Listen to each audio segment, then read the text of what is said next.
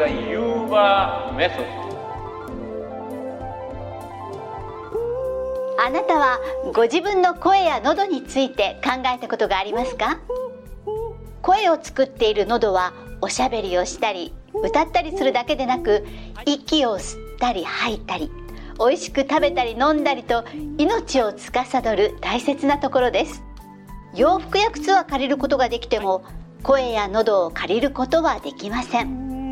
さあどなたにでも気軽に始めていただける奇跡のボイストレーニングユーバメソッドであなたのかけがえのない声に磨きをかけてより魅力的な声を素敵な歌声を手に入れましょう、この番組はユーバメソッドを開発されましたユーバメソッド研究研修センター清風学園センター長で元コロンビア大学客員教授でいらっしゃいます三重大学名誉教授のユーバトール。そしてパートナーは私前川よしこで大阪の清風学園からお届けします。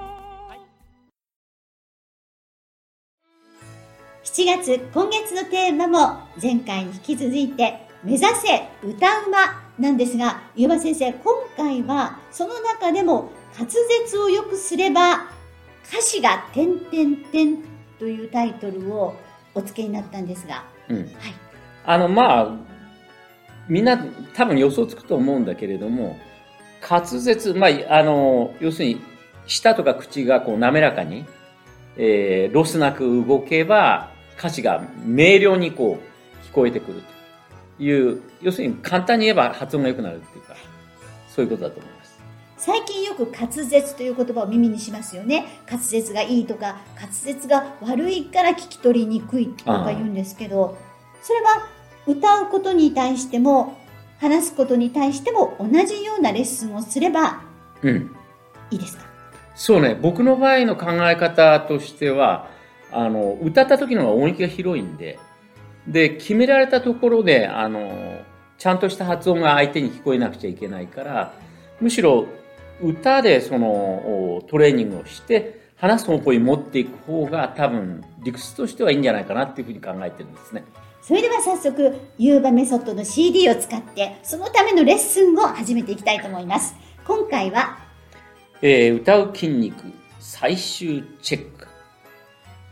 要するに一曲であのいろんな、えー、ユーバメソッドの全体をあのトレーニングできるような形になってる。I can sing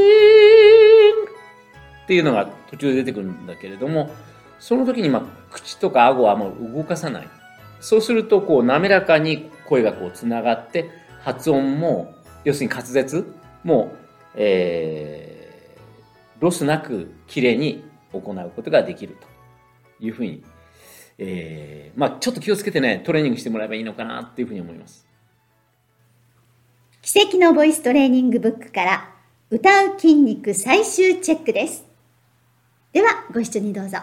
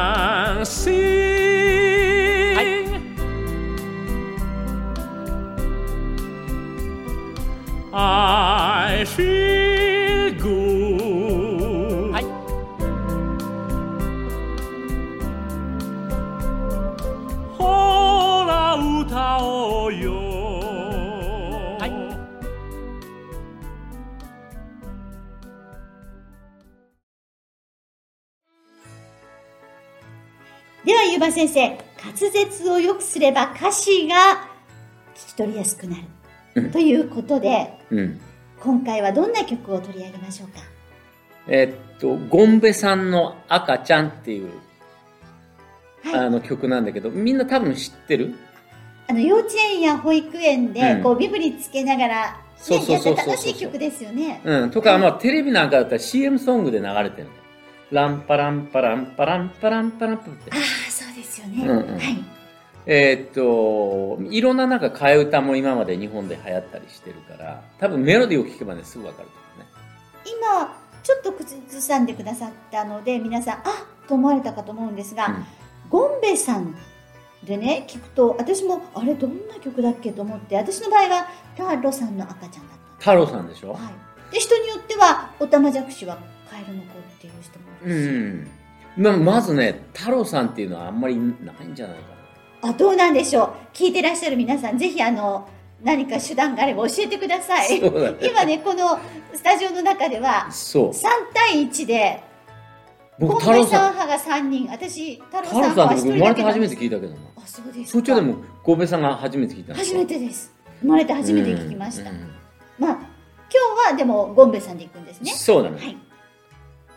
で、そもそもこの曲は、うん。ゴンベさんというからには日本の曲ですか？いや、これはね、実はすごい古くて、えーっと、南北戦争の頃、アメリカのね、だから明治維新よりも、えー、5、6年ぐらい前、だから江戸時代の本当後期も後期にアメリカでまあ歌ってたと。で、南北戦争の時になんかこう、ランパランパラってこう歌いながら、その、まあ行進曲みたいにリズムいいですね。はい。使ってたのが、まあ、ずーっといろんな形で変わってきて、日本に来て、ゴンベさんになったみたいな日本に伝わってきた時にはこう手振り身振りがついて遊び歌になったということなんですうんうんうんうねん。そうだね。はい。で、あの、まあ、歌うときに、まずあの、あんまり口を動かさない方が、滑舌が良くなる。どういうことなんでしょあのね、よくあの、口をたくさん顎とか動かして、ゴンベさんの赤ちゃんってなったりする人いるんだけど、あの、どう言ったらいいんだろう。ちょっと腹話術気味に、ゴンベさんの赤ちゃんが風邪ひいた。それが、ゴンベさんの赤ちゃんって動かすとね、あの、発音がちょっと、はっきりしなくなっちゃうので、あんまり、あの、動かすっていうよりは、口の中が、まあ、あの、まあ、要するに舌が中でこう、滑らかに動いてる状態？にした方が発音が、まあ、良くなる。う最初のゴンベってありますよね。うんでもここは今のお話で言うと口を開けずにだったらうーんとベがうまく言えないとおっしゃる方もいらっしゃるかもしれないんですが、うん。あの、ゴンベ。だから、ゴの後に、んってあるけども、その時破裂音が来るんで、ベっていう。だからその場合には、あの、ゴンって言った時に口閉じる状態になると思う。で、えっと、通常ね、あの、んの発音は口が開いた状態なんだけども、破裂音がついてくる時には閉じた状態の方が滑舌よく歌えると思うね。それも骨舌ですね。うんはい。そして身振りです。あ、そうだね。これあの、まず、ゴンベさんって言った時に、こう、あの、放かむり、放かぶりかって言うんだけど、こう、手拭いかなんかでこう、作業するときにね、こう、あの、頭から頬に向けてこう、かぶり物して、あの、顎の下でこう結ぶみたいな、そんなあの、ジェスチャー。だから、ゴンベさんの、で、赤ちゃんの時にはね、こう、赤ん坊こう、あの、抱っこする抱っこしてる感じ。赤ちゃん。で、風邪ひいたは、右手で口を押さえて、咳を、まあ、しな、外に出ないように。で、左手で押さえる。で、えーこれ3回続けるんだけども、その後に、そこで慌ててっていう時には4つ叩く。で、湿布下で右手で左の胸。肩ですあ、肩か。はい。それから、あの、えーその湿布下の最後は左手で、えー右右の肩。あちょうどクロスした形ね。そうそう、その時にちょっとあの、頭をこうかしげるとちょっと愛嬌があるようなジェスチャーになるかなって感じ。可愛い感じですよね。そう、はい。そうそうそうそう。まあちょっとね、あの、こんな感じ。ゴンベさんの赤ちゃんが風邪ひいた。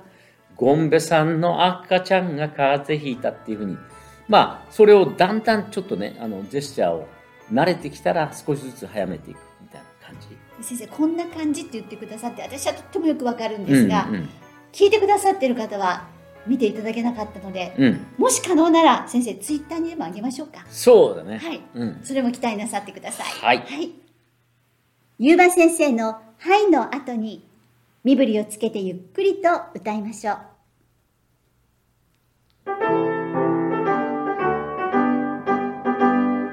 ゴンベさんの赤ちゃんが風邪ひいた。はい。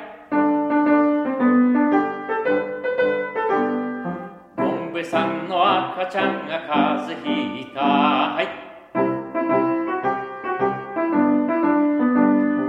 ゴンベさんの赤ちゃんが風邪ひいた。はい。そこで慌てて疾風した。はい。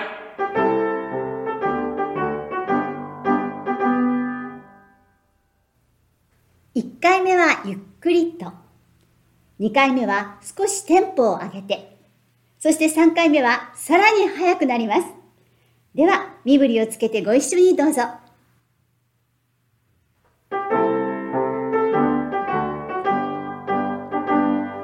ゴンベさんの赤ちゃんが風邪ひいた。ゴンベさんの赤ちゃんが風邪ひいた。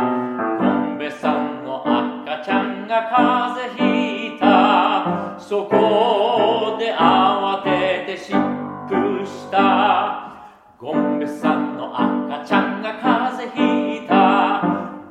さんの赤ちゃんが風邪ひいた。ゴンベさんの赤ちゃんが風邪ひいた。そこで慌てて疾風した。ゴンベさんの赤ちゃんが風邪ひいた。ゴンベさんの赤ちゃんが風邪ひいた。ゴンベさんの赤ちゃんが風邪ひいた。そこで慌てて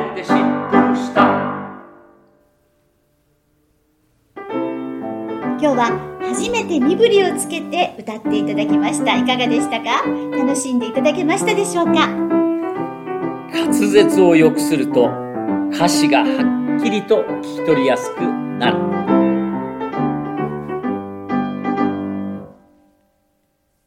それでは最後にゆうば先生からのお知らせです。何かあのこんなことがちょっとわからないんだけれども聞いてみたいとかということがあれば、えー次のところまでメールをいただければというふうに思います info at yubamethod.org またユーバメソッドのインスタグラムやツイッターのダイレクトメールでも質問やメッセージを受け付けております